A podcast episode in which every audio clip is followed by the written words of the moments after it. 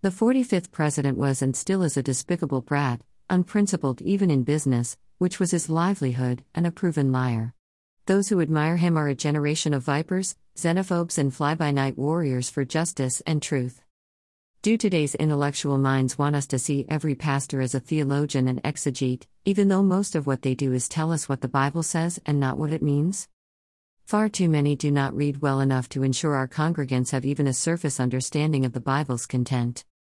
Do you want to hear us say that every prime minister is a very decent human being and every head of state is a kind and gentle spirit? You know full well that believers do not hate anyone, no matter how many times a psalmist might sing that he does. Give us a break, please.